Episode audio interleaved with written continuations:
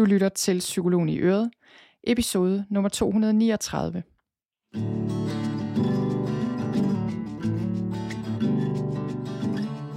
Velkommen til den her podcast, som er til dig, der gerne vil have mere ro i krop og sind, og mere klarhed og mening, og glæde ind i din hverdag, så du ikke skal nøjes med et stresset og tomt liv, som du kun lige akkurat overlever. Vi er omgivet af et samfund, der på mange måder fremmer stress og dårlig trivsel, og som ikke hjælper os ret meget med at finde ud af, hvad der i virkeligheden er rigtigt og vigtigt for os. Livet kan være svært, det kommer vi ikke udenom. Det synes jeg også, det er nogle gange. Og jeg har selv været et sted med masser af stress og angst og håbløshed og en følelse af, at det var mig, der var noget i vejen med. Men jeg har lært, at selvom livet virkelig kan bide fra sig, og selvom vi kan havne et sted, hvor vi føler, at vi hænger fuldstændig fast, så behøver vi ikke at være kabret af stress, angst, depression eller ensomhed, eller hvad det nu er, der kabrer os. Der er en vej frem. Når vi har det svært, så kan det netop være springbræt til et bedre liv. Jeg er psykolog, men den her podcast er først og fremmest en podcast fra menneske til menneske. Jeg har ikke nogen magisk løsning, der bare lige fikser alt med et snuptag, men jeg har erfaring og viden og praktiske værktøjer, der kan gøre en reel forskel. Og jeg vil gerne dele det hele med dig og give dig hjælp til selvhjælp. Det handler først og fremmest om at vågne op og lytte efter her og nu, så lyt med og lad dig inspirere. Igen, velkommen til Psykologen i Øret. Jeg er psykologen Birgitte Sølstein, og Øret, det er dit.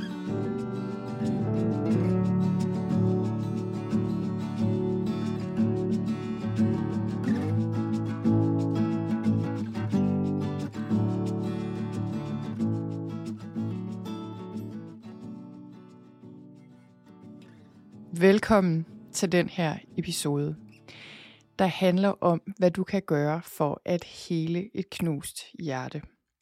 Og det her emne, det har jeg gerne vil sige noget om i lang tid. Det er noget, jeg har tænkt på længe, og det er også noget, flere af jer har spurgt mig om. I har skrevet til mig og spurgt om på forskellige måder, øh, sådan forskellige situationer, forskellige afarter af det her spørgsmål, der dybest set handler om, hvordan heler jeg et knust hjerte, og hvordan kommer jeg videre.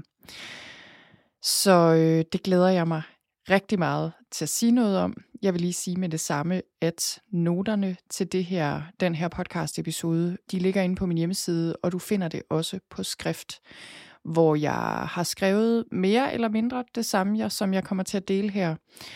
Så der kan du altså hoppe ind, hvis du lige skal have repeteret de her fem ting, jeg kommer til at dele med dig. Fem praktiske ting, du kan gøre. Eller hvis du gerne vil gå tilbage og for eksempel klikke på nogle af de studier, jeg kommer til at nævne her, så kan du også gøre det derinde. Men lad os hoppe ud i det. Jeg tænker jo, at det her med et knust hjerte, det er noget, vi alle sammen kommer til at opleve før eller siden på den ene eller den anden måde. Og hvis du har prøvet det, så ved du, hvor ondt det gør, og at det kan tage lang tid, før det bliver bedre. Et knust hjerte handler dybest set om tab af en relation. Måske er vi blevet forladt, svigtet, afvist på en eller anden måde. Det kan også være en partner eller en ven, vi har mistet til døden. Og vær opmærksom på, at når jeg taler om et knust hjerte her, eller om at hele et knust hjerte, så betyder det jo ikke, at vi aldrig mere bliver kede af det, eller ikke er mærket af de ting, vi er gået igennem. For mig at se, der handler det at hele et knust hjerte, det handler om at hele hjertet tilstrækkeligt meget til, at vi kan mærke vores glæde igen, mærke mening med livet igen, og at hjertet ikke lukker ned, fordi vi er blevet skuffet og såret og bange for livet, fordi det er det, der kan ske med et knust hjerte.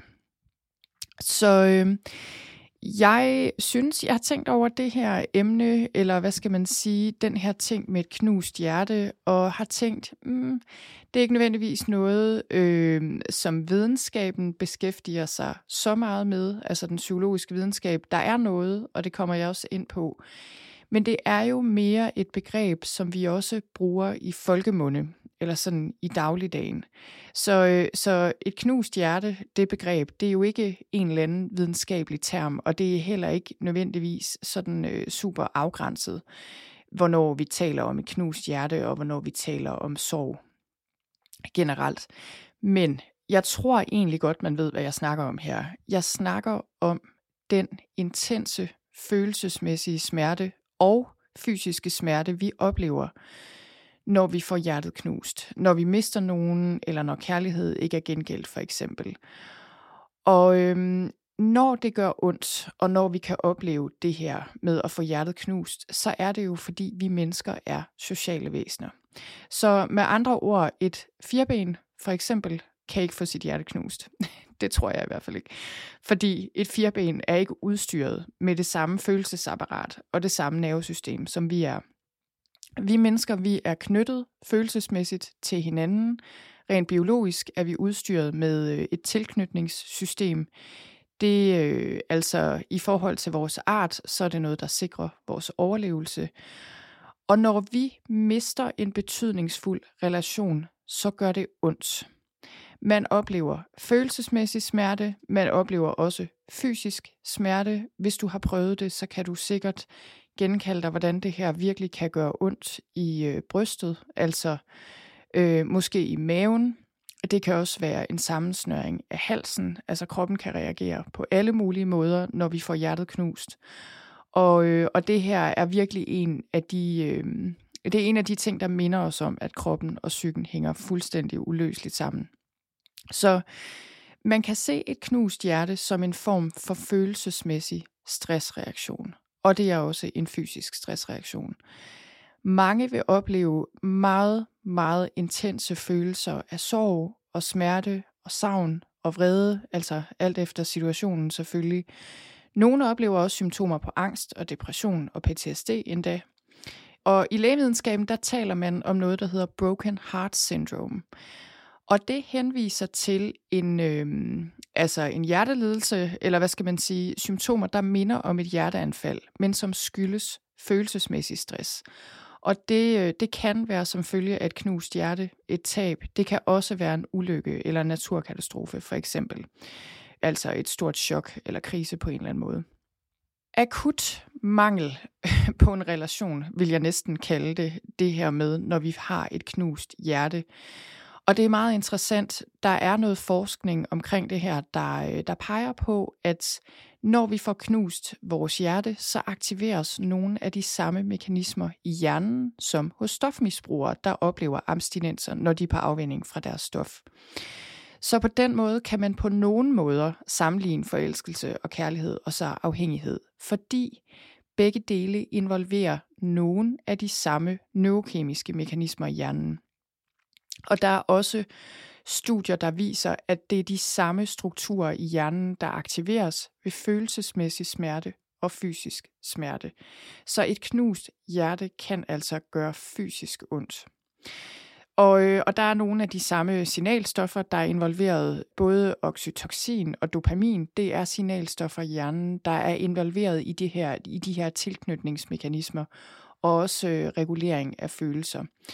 Og man kan sige, at sådan som jeg ser på det i hvert fald, at den smerte og det øh, ubehag, som vi nærmest ikke kan holde ud og være med, som vi oplever, når vi får hjertet knust, det kan man se som kraftige signaler om, at vi mangler noget, eller mangler nogen, der, der tidligere har kunne give os tryghed og omsorg, og som vi gerne vil have og føler, vi har brug for.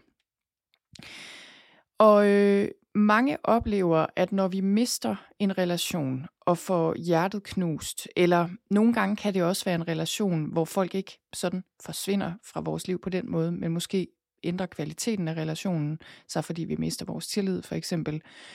Det kan føles som om, at livet mister sin mening og sit formål, når vi har et knust hjerte. Det kan virkelig være voldsomt det her. Vi kan opleve, at og det er her PTSD eller PTSD-lignende tilstanden kommer ind i billedet. Vi kan opleve, at tanker og minder hele tiden trænger sig på, og vi kan have en følelse af, at det her er ubærligt, og at den her smerte er utrolig svær at abstrahere fra. Og man kan sige, altså det er her, hvor, hvor jeg tænker, at det her med at have et knust hjerte, man kan ikke rigtig helt skælne øh, mellem det og så andre former for sorg for eksempel. Og det kan også være noget, der, der handler om et traume. Der kan være en tendens til, at når vi får hjertet knust, så er det en pludselig begivenhed, hvor vi, hvor vi taber en relation, eller en relation ændres på en eller anden måde. Og man kan sige, det kan jo være traumatisk, fordi det kan betyde, at vores selvbillede øh, revner, vores drømme forsvinder, vores billede af, hvordan verden ser ud. Vi kan have den her følelse af, af en oplevelse af, at vi mister kontrollen, eller i hvert fald illusionen om, at vi havde kontrol over tingene. Så man kan sige, at på den måde kan et knust hjerte ofte, tænker jeg, være knyttet til en traumatisk oplevelse, fordi et traume opstår ofte, når vi har en oplevelse af at være magtesløse, og få et chok selvfølgelig, og blive fuldstændig følelsesmæssigt overvældet. Så trauma kan opstå i mange forskellige situationer. Det involverer ikke altid et knust hjerte, men det kan det gøre.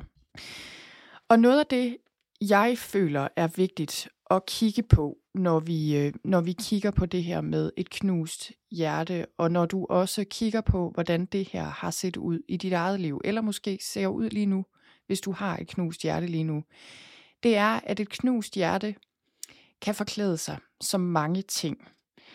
Det kan være så smertefuldt at få hjertet knust, at de fleste af os vil forsøge at undgå at mærke det, hvis vi overhovedet kan. Så vi flygter fra det. Måske gør vi det bevidst. Meget ofte gør vi det ubevidst, tænker jeg. Og det kan vi gøre på rigtig mange måder. Øh, med diverse forsvarsmekanismer. Altså, jeg står og kigger på en bog her, øh, som jeg har her i mit kontor slash studie, har jeg sådan en bogreol stående her ved siden af med nogle få af mine bøger. Og der har jeg op til flere tykke bøger, der, der kun handler om forsvarsmekanismer. Og, øh, og forsvarsmekanismer handler langt hen ad vejen om at komme væk fra følelsesmæssig smerte.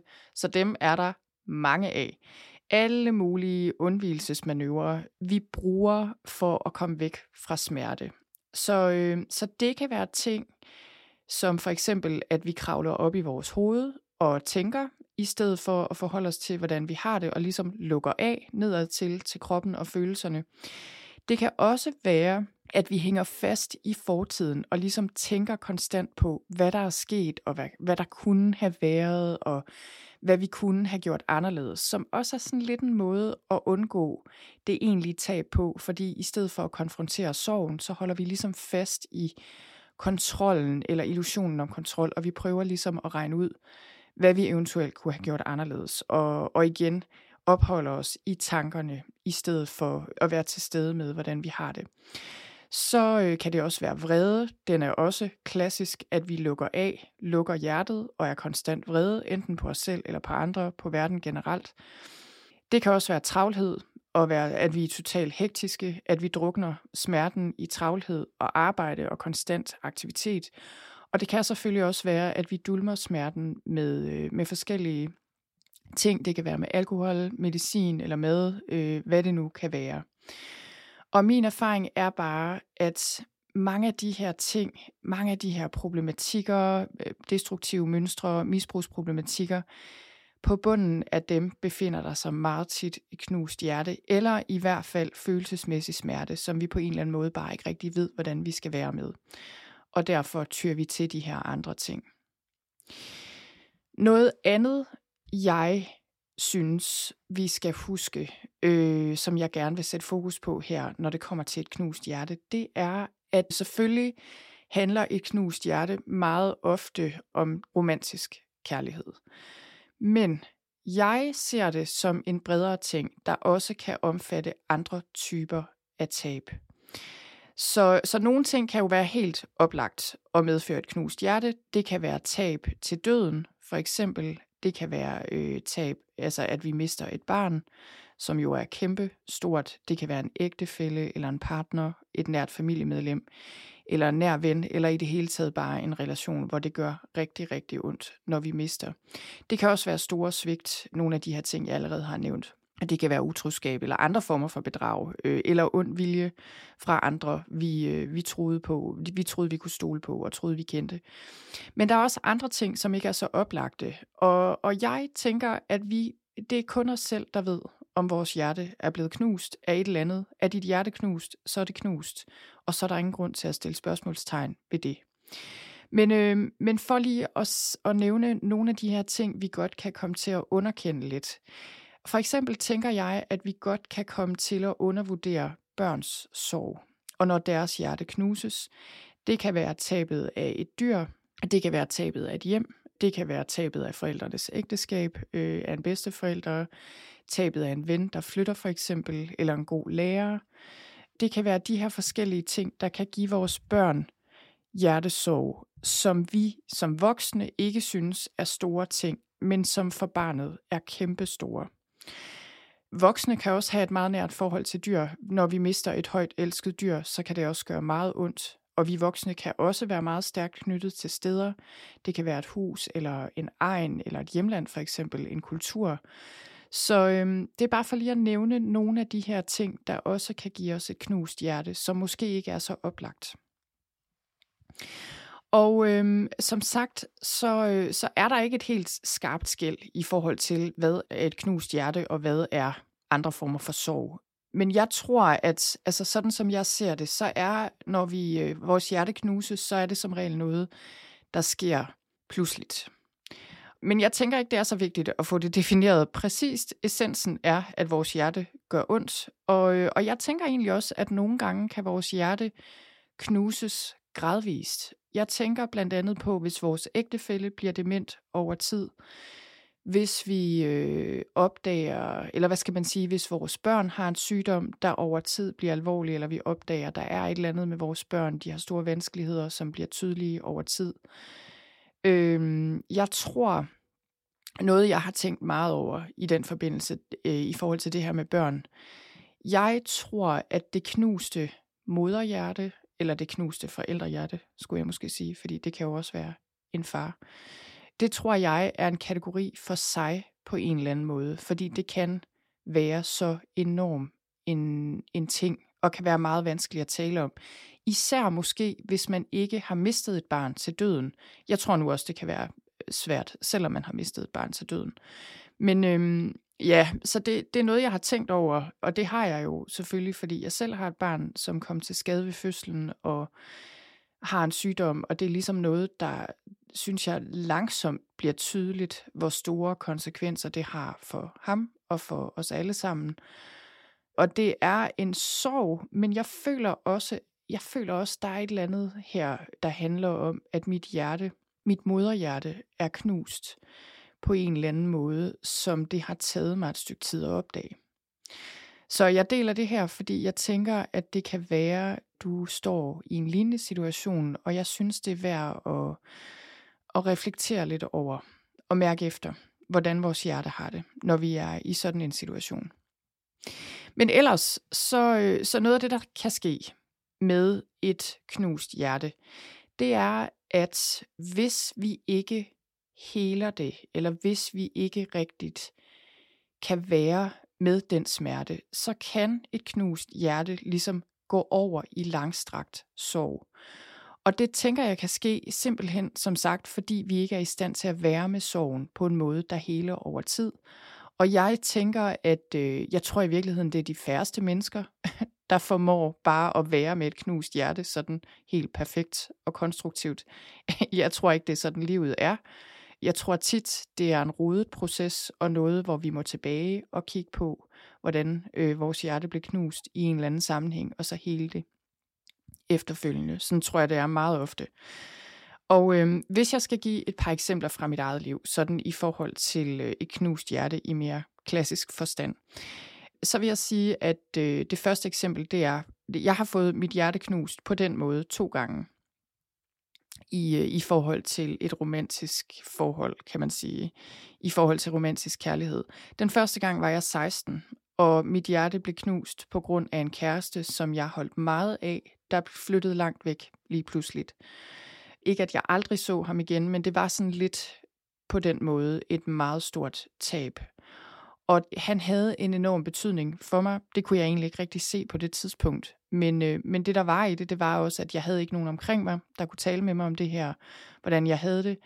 Og det betød, at mit hjerte lukkede ned i flere år faktisk. Og jeg kan huske, da det skete, det der med, at jeg ligesom blev ligeglad med alt. Og, og det, gjorde, øh, det gjorde ondt, og det gjorde, at mit hjerte lukkede ned. Og interessant nok, øh, hvis man kan kalde det interessant, så gik der lidt tid, og så begyndte jeg at opleve angst og fik andre problemer. Og det var absolut ikke den eneste årsag, men jeg tror, at det var med til, at, øh, at jeg begyndte at få de her problemer som ung. Og det var først i mine tidlige 20'ere, faktisk øh, nogle år efter, at mit hjerte åbnede sig igen, og jeg fik mulighed for at ligesom få adgang til den her oprindelige, meget store smerte, og så kunne give slip på det og lade vedkommende lade ham få en god plads i mit hjerte. Jeg har sådan set lidt kontakt øh, til ham stadig i dag, en sjælden gang imellem, sådan med nogle års mellemrum. Jeg har jo set ham siden af flere omgange, og øh, det altså efterfølgende var der ikke noget romantisk i det overhovedet. Det var bare en, øh, en vigtig person i mit liv. Og det jeg lærte af det, det var, det kom simpelthen fuldstændig bag på mig, hvor meget en ungdomskæreste kan betyde, og hvor, hvor stor en hjertesorg det kan medføre. Og så, så det er noget, der gør, at jeg har meget stor respekt for, for unge kærlighedssorger, hvis man kan kalde det det. Senere i mit liv, der har jeg en anden gang oplevet at få mit hjerte knust. Fuldstændig, vil jeg sige. Og det er også meget interessant, fordi selvom der objektivt set var tale om en meget mere voldsom omgang og noget meget mere smertefuldt, noget der havde meget større konsekvenser også, vil jeg sige, så var jeg i den her omgang rent følelsesmæssigt bedre i stand til at være med det, selvfølgelig fordi jeg var blevet ældre, men også fordi jeg havde lært noget omkring det. Jeg havde også folk omkring mig på en helt anden måde, der kunne hjælpe mig igennem. Og det betød, at den her anden omgang, den var nemmere på sin vis, på nogle måder i hvert fald, øh, rent følelsesmæssigt, meget nemmere at komme videre fra. Så det var bare et par eksempler fra mit eget liv, og jeg fortæller det her for os lige at give dig mulighed for at reflektere over, mm, hvad har der været, hvornår har jeg fået mit hjerte knust i løbet af min, min barndom måske, eller ungdom, eller voksne liv, og hvordan var den proces? Havde du rum og mulighed og støtte til at være med det? Fik dit hjerte lov til at gøre ondt og også til at heles igen? Eller lukkede det ned? Og noget af det, jeg kommer ind på lige om lidt, de fem ting, der kan hjælpe dig med at hele et knust hjerte. Og noget af det, jeg vil sige her, det er, at måske står du i det lige nu, eller måske kan du se, at øh, jamen det er faktisk noget, der ligger meget lang tid tilbage, som der måske øh, er værd at kigge på. Og det er virkelig en, en af de øh, måske få gange, det ved jeg ikke, men hvor det giver mening at hente fortiden frem til nutiden bevidst. Jeg tror, øh, det er jo en lang diskussion det her med, skal vi beskæftige os med fortiden øh, som psykologer, og når vi skal trives i vores liv.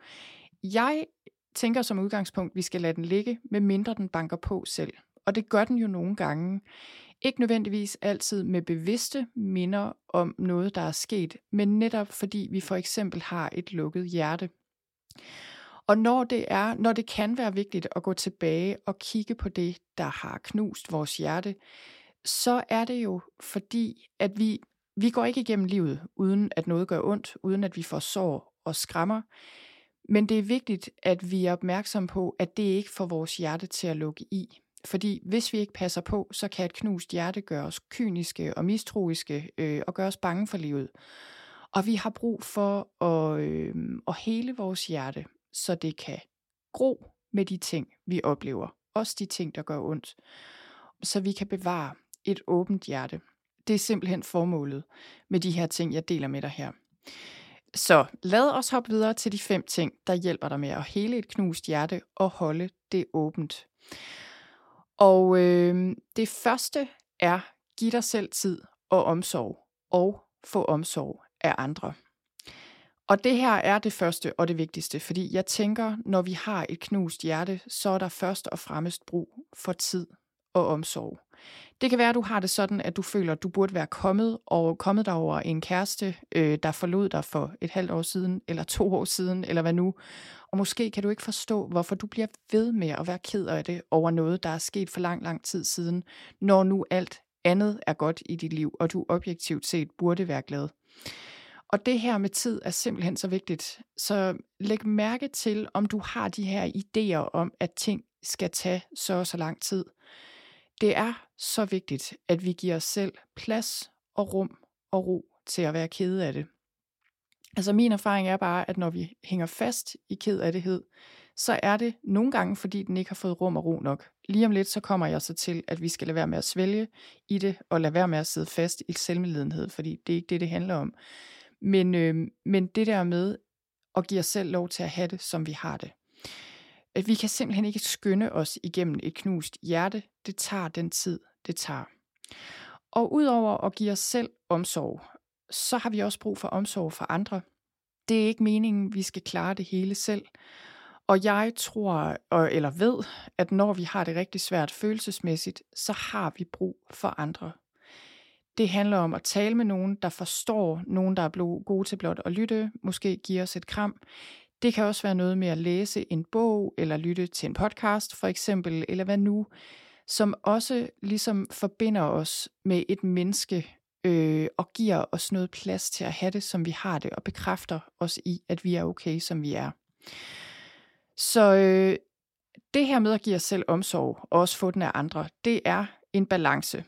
På den ene side skal vi være med de følelser, vi har, uden at stille spørgsmålstegn ved dem, uden at prøve at rationalisere dem væk og bebrejde os selv, at vi har det, som vi har det, og simpelthen bare være med dem. På den anden side, så skal vi også være ops på, at vi ikke drukner i vores følelser, hvis vi kan have en tendens til det. Det vil sige, det kan også være selvomsorg og aflede os selv med aktiviteter, der løfter vores humør, øh, og der giver os noget andet, som, som ligesom kan aflede os, giver os noget andet at fokusere på. Så, så det er virkelig en balance det her. Når vi har det svært, når hjertet gør ondt, så skal vi ikke flygte fra vores følelser, men vi skal heller ikke svælge i dem. Og vi skal ikke drukne i sorg og selvmedledenhed. Selvmedledenhed, det kan føles som selvomsorg, men det hjælper ikke. Og det er noget, jeg har sagt tidligere, noget jeg har sagt øh, en del om tidligere, det her med falske venner. I den buddhistiske psykologi, der taler vi om falske venner. Det er for eksempel følelser, der minder om en anden følelse, øh, men som er en falsk ven, altså som ikke gavner os. Så selvomsorg og medfølelse med os selv, det er en ægte ven, selvmedlidenhed, en falsk ven, som vi gerne vil undgå. Så det var nummer et, giv dig selv tid og omsorg og få omsorg af andre. Nummer to er, bevæg dig, og helst i naturen, eller også i naturen.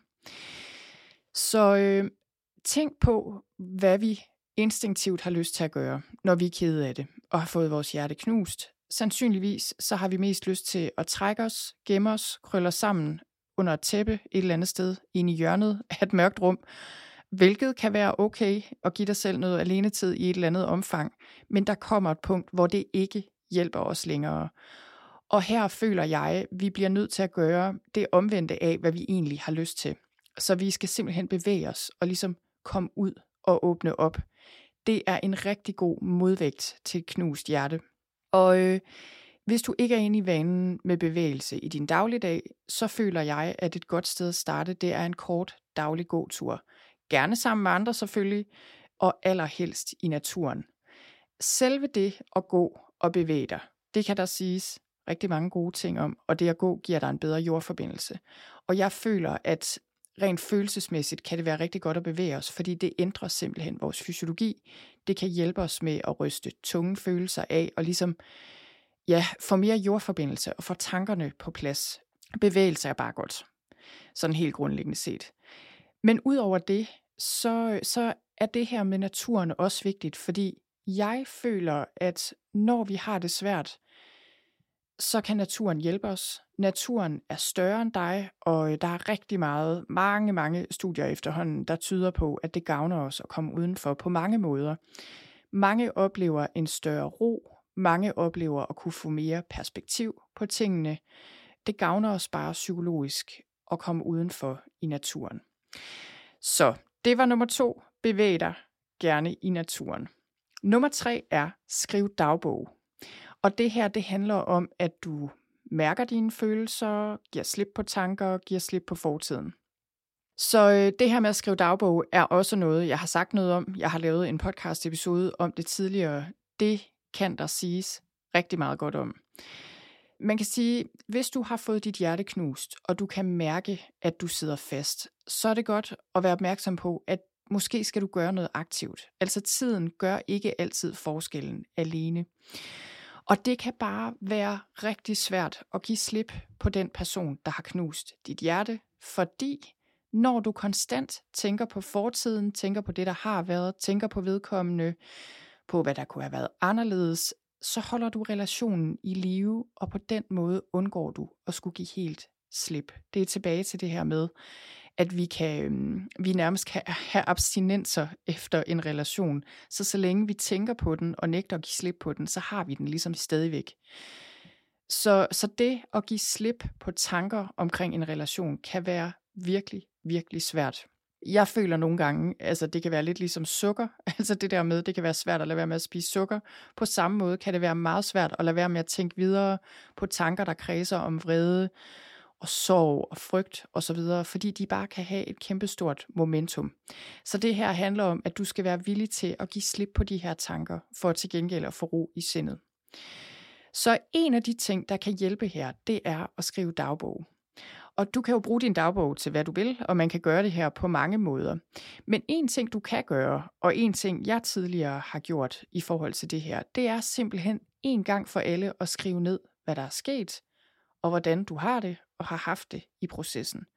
Ikke for at svælge i fortiden, eller, og ikke for at overanalysere situationen, ligesom, men for at få det skrevet ned en gang for alle, få det gennemlevet en gang for alle, få det sat i perspektiv, og ligesom få det på plads, for så at kunne sige, okay, nu bor det der på papiret, nu kan jeg godt begynde at give slip på det. Og ellers vil jeg også sige, at det at skrive dagbog i det daglige, simpelthen bare at skrive dine tanker og følelser ned, det kan give dig lidt afstand, en tilpas god afstand til dine tanker og følelser, og gøre det nemmere at give slip. Og jeg, jeg føler, at der, hvor vi kan hænge fast, når vi har et knust hjerte, det er, at vi ikke vil se virkeligheden i øjnene på en eller anden måde. Øh, vi vil gerne hænge fast. Vi, vi holder fast med vold og magt i, hvordan vi vil ønske tingene var. Og jeg føler, at det at skrive dagbog, det, øh, det kan være et reality check. Altså det kan ligesom hjælpe os med at se virkeligheden i øjnene og få skrevet ned sort på hvidt, hvad foregår der i mit liv? Hvordan har jeg det? Hvordan står det til? Øh, ikke hvordan jeg ville ønske det var, men hvordan står det egentlig til? Okay, så det var nummer tre, skriv dagbog. Nummer 4 handler om, at du kan ændre din energi med musik, mennesker, farver og hvad du foretager dig med alle mulige ting. Så når vi er kede af det, øh, så er det klart, at så er vores energi tung og sorgfuld, hvilket er fuldstændig naturligt. Og, og jeg tænker, at meget ofte, så øh, min erfaring er, at meget ofte så ændres energien af sig selv, når vi mærker følelserne og er villige til at give slip på dem. Når vi lader være med at tænke, sådan ligesom komme ind i de her tankespiraler omkring vores følelser, men simpelthen mærker dem for, hvad de er. Men nogle gange så kan vi sidde fast i de her tunge følelser, og så kan vi have brug for at gøre noget aktivt for at ændre energien. Og med energi, der mener jeg jo egentlig bare energi, eller stemning, eller hvad skal man sige. Der kan være en let energi, eller en tung energi, en høj energi, eller en lav energi. Altså alt har energi. Og det, måske er du ikke så vant til at tænke for nogen kan det lyde meget mystisk, og så kan det pludselig være noget med krystaller eller aura eller noget, når man snakker om energi. Det er slet ikke det, jeg snakker om her. Jeg snakker bare om, at alt har energi. De mennesker, du omgiver dig med, de ting, du omgiver dig med, farver, musik, alt påvirker din energi. Det vil sige, hvis du gerne vil slippe tunge følelser og ligesom løfte din energi, så kan du gøre det på forskellige måder. Det kan for eksempel være musik, det kan være, der løfter din energi selvfølgelig. Det er ikke lige her, du skal høre sørgelig countrymusik øh, nødvendigvis, eller et eller andet meget mørkt og tungt. Det kan være mennesker. Tænk over de mennesker, du omgiver dig med. Giver de dig god energi, glad energi, eller dræner de dig fuldstændig? Det kan være samtaleemner. Tænk over, hvad du snakker om, og hvad du giver din energi og din tid med dine ord. Det kan være farver, der gør dig glad. Og det kan være det at gøre noget godt for andre, hvilket er noget, der altid flytter fokus fra os selv og løfter vores humør. Det kan være måden, du bevæger dig på. Tænk på det. Sidder du og falder sammen hen i hjørnet i en sofa, eller går du ud og strækker dig og, og gør et eller andet aktivt med din krop, der løfter din energi? Og noget, der også betyder vildt meget, det er, hvad du spiser og hvad du drikker, selvfølgelig. Alt efter, hvad du putter ind i din krop, øh, så vil det enten give dig energi eller tage din energi. Så, så igen, det her handler ikke om, at du skal flygte fra dine følelser eller noget som helst. Men hvis du sidder fast i tung energi og træthed, så kan det være rigtig godt at gøre noget, der højner din energi og får dig ud af den her onde cirkel med lav energi. Så det var altså nummer 4. Du kan ændre din energi. Så kommer vi til den sidste, nummer 5, som er fokuser på taknemmelighed. Og jeg føler bare, at hvis der findes en psykologisk universalkur, som virker mod alt, øh, så må det være taknemmelighed. Og i forhold til et knust hjerte, så øh, kan taknemmelighed hjælpe dig på flere måder. Du kan lave en liste over de ting, du er taknemmelig for i forbindelse med den person, du har mistet, øh, eller den relation, du har mistet. Og jeg føler, at det at give slip med taknemmelighed og kærlighed er at give slip på en ægte måde det der med bare at vende ryggen til folk og sige, du er luft for mig, eller som jeg hørte en sige her den anden dag, hvor man tænker, okay, det kan godt være, om du er stadigvæk vred på personen, så du sidder stadig fast i den her relation, uanset hvor meget luft du synes vedkommende er for dig. Men det der med at give slip på noget med taknemmelighed, også selvom der kan være sorg involveret, det, det, det kan være meget, meget stærkt. Så, øh, så det, det kan du gøre. Og det du også kan gøre, at bruge taknemmelighed til, det er at fokusere på det, du er taknemmelig for her og nu i dit liv. Fordi det ændrer dit fokus fra det, der var, og alt det, du ville ønske var på en særlig måde, til at fokusere på det, der er nu, og de mange ting, du har at være taknemmelig for i dit liv lige nu. Og på den måde kan taknemmelighed bringe os mere ind i nutiden, og hvor vi virkelig bliver i stand til at værdsætte det, der er, i stedet for at være optaget af tanker om alle de måder, vi synes virkeligheden øh, burde være anderledes på. Så, øh, så taknemmelighed kan også handle om at fokusere på, hvad du er taknemmelig for at have lært af det, du går igennem, den måde, dit hjerte er blevet knust på. Selvom det er sorgfuldt, så kan vi lære noget, og sandsynligvis, hvis du øh, har været igennem noget svært, så vil det lære dig vigtige vigtige ting, som du tager med dig. Og det, det er jo det der med, at når vi gennemgår svære ting, så kan vi vælge at vende ryggen til livet og ligesom sige, så vil jeg bare ikke være med og lukke hjertet i, øh, og det kender jeg bestemt godt. Det har jeg også gjort til tider. Det tænker jeg er meget naturligt. Men der kommer bare et punkt, hvor vi bliver nødt til ligesom at indstille os på, at smerte er en del af livet, og vi kan faktisk øve os i at være med det og lære af det. Og det kan taknemmelighed hjælpe os med. Så det var nummer 5. Fokuser på taknemmelighed. Og øh, det var simpelthen alt, hvad jeg havde for i dag. Jeg håber, at det her gav dig stof til eftertanke, måske også stof til at mærke efter, hvordan dit eget hjerte har det og har haft det. Og jeg håber, at hvis du er et sted lige nu, hvor dit hjerte er absolut knust i tusind stykker og bare ligger der på gulvet, og du ikke tror, det nogensinde bliver helt igen, så, øh, så skal du bare vide, at jeg er der, vi er der, alle os andre, der også har prøvet det her, er her, og ved, hvor ondt det gør. Så du er ikke alene i det her, og stol på, at det bliver bedre. Fordi selvom, når man hører det, når man er så ked af det, og det gør så ondt, selvom man tænker, det bliver ikke bedre, jeg kan ikke forestille mig, at det nogen sinde bliver bedre, så hjælper det stadig, at nogen med den erfaring siger det. Fordi det giver os noget at holde fast i, som, øh, som vi måske kan prøve at tro på. Og så ligesom sætte et ben foran det andet, og gå stille og roligt, og gøre nogle af de her ting, som jeg lige har nævnt, så du, øh, så du stille og roligt over tid heler dit knuste hjerte. Og så her til sidst, så vil jeg lige minde om, at øh, hvis du ikke allerede følger mig på Instagram, så kan du gøre det. Jeg hedder Psykolog B. Derover der deler jeg øh, for eksempel nogle citater eller highlights fra den her podcast episode, kommer jeg til at dele i den her uge. Jeg deler også andre ting om stort og småt, så øh, jeg håber, at du vil hoppe derover og øh, tjekke min profil ud der. Og så vil jeg ellers bare sige tusind tak, fordi du lyttede med.